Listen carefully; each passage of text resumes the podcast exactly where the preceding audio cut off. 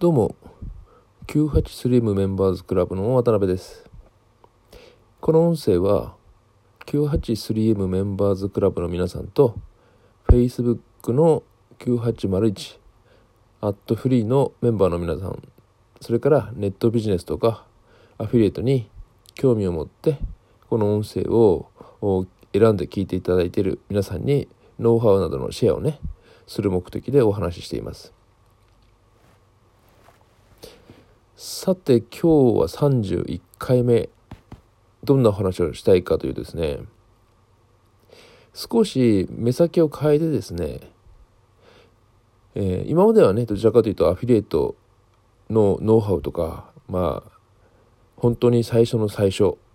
ビギナーさんがアフィリエイトを始める時どういうところから始めていけばいいのかっていうのをね、えー30回ぐらいにわたってお話ししてきたんですけども今回のお話はアフィリエイト以外に、インターネットを使って稼げるようなことってないのっていうねことについてお話ししたいんですよ。で 983M にしても、えーまあ 983M 以外のね私が今までやってきたことの中の活動でもですねアフィリエイト以外のことはあまり力を入れてお話ししてきしてはこなかったんですよね。まあ私自身はねいろいろやっていますけどもまあなぜかこれはなぜかというとですねアフィリエイトをマスターできればですよ。アフィリエイトで成功できればって言った方がいいですかね。他のネットビジネスに関することっていうのはどれも応用が効くんですよねこれはね。アフィリエイトができれば他のどんなビジネスもインターネットを使ってすることができると私は考えています。事実ねそういうことができるわけです。であんまりねこれ本当のビギナーさんにお話ししたいわけではないんですけどもアフィリエイトよりは比較的楽にね、えー稼ぐことができるものがいくつか存在しています。これ嘘ではなく本当の話です。まあこれラジオ放送なのでね、えー実際にねここういう感じですよっていうふうにお見せすることはちょっとできないですけども実際に皆さん自身がね、えー自分でリサーチしてみれば大体お分かりになると思うんですけども一つは Amazon を使う方法です。これ Amazon そういえば Amazon にはセドリとか、えー中国輸入とかね、えーアメリカからの輸入輸入の価格差を利用した販売とかオークションとかいろいろありますけどね。そういう方法ではないです。もっと確実な方法になります。それは何かというとですね。電子書籍です。電子書籍。今ねあのスマートフォンを使ってえースマートフォンを使ってというか電子書籍はほとんどスマートフォンで読む方が多いですよね。読んだことないって方は一度、えー、Amazon で Kindle, Kindle のカテゴリーで検索かけてかけてみるとね、えー無料から有料までねいろんな電子書籍があるので、えーダウンロードしてね読んでみるといいと思うんですけどもいかに便利なものかっていうのが分かると思います。えー電子書籍だと目の悪い方も読めますよね。読み上げ機能などがねあるのでね。紙の本って目の悪い方って本当大変ですよね。展示やなんかないとね。でも電子書籍だと読み上げ機能があってですね音声で聞くことができるんですよね。だから電子書籍っていうのは体のね不自由な方、まあ、目の悪い方にとってもね優しいもんだと私は考えていますけどもね。いや電子書籍ってねやっぱり本を書く才能って必要なんじゃないのっていうふうに思う方がいると思うんですけどもそれはもちろんそうなんですね。ただし、えーそういうふうに考える方の本に対する印象っていうのはほとんどね小説家の先生方でとかですね人気作家のねようなものを想像するので、えーかなりずれて現実とずれてると思います。実はね実は、えー中学生とか高校生程度の国語力でも十分ね文章って書けますよね。いやしかもね読んでいて面白い文章っていうのはあのインターネットのホームページとかブログなんか見てると分かると思いますけどもそれほど高尚なね文章技法がなくても面白いものは面白いですよね。えー、いわゆるラノベとかね、えー、よくあの漫画化アニメ化されるような小説っていうのありますよね。ラノベっていうんですかね。ライトノベルっていうんですかね。ああいうものを書いてる方々もどちらかというと気軽に書いてますよね。なんか高尚な文学作品という感じではないと思います。なのでね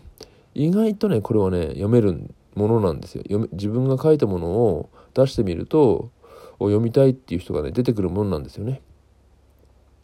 もう一つね紙の本と違って電子書籍の有利な点が一つあります。これは何かというと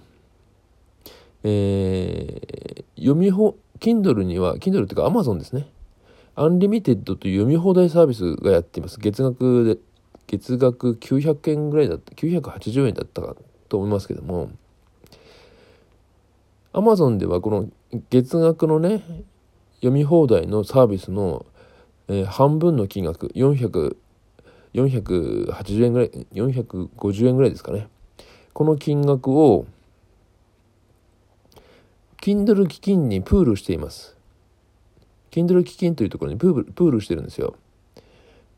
Kindle Unlimited に参加して Kindle 書籍を読み放題のサービスを受けている方々っていうのはねその月額費用の半分を Kindle 基金に寄付されているわけです。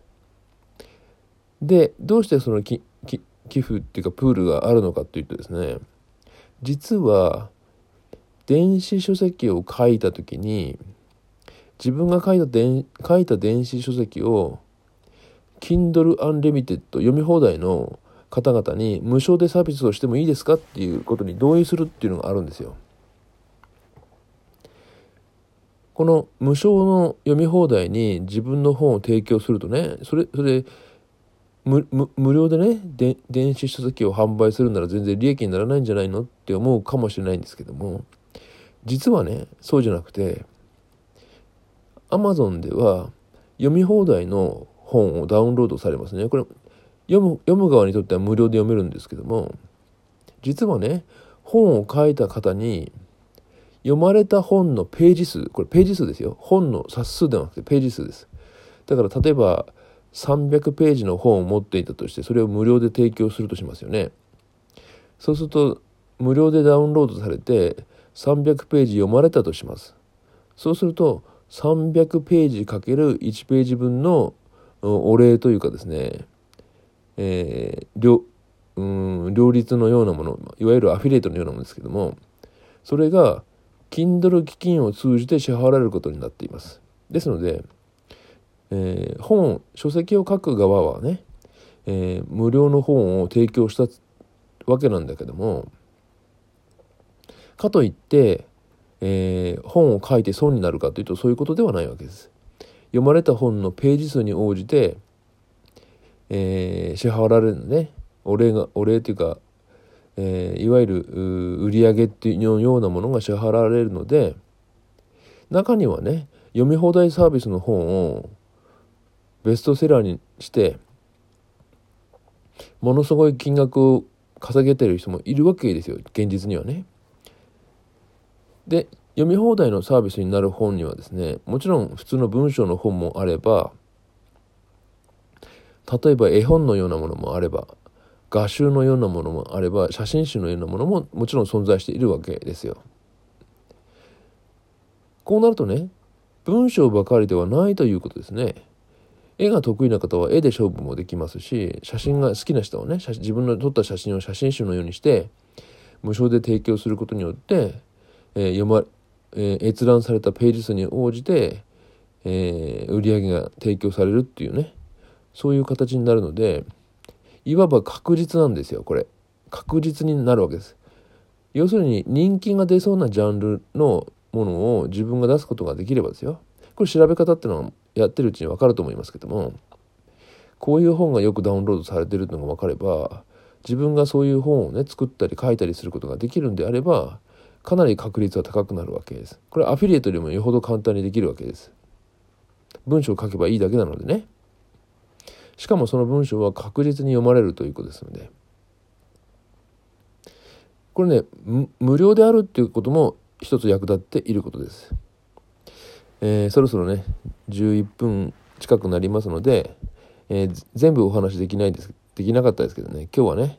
えー、Kindle の電子書籍についてお話ししました。次回はねまた別なお話続けてしたいと思います。ちょっとシリーズにしてお話しします。それでは次回お楽しみください。それではまた。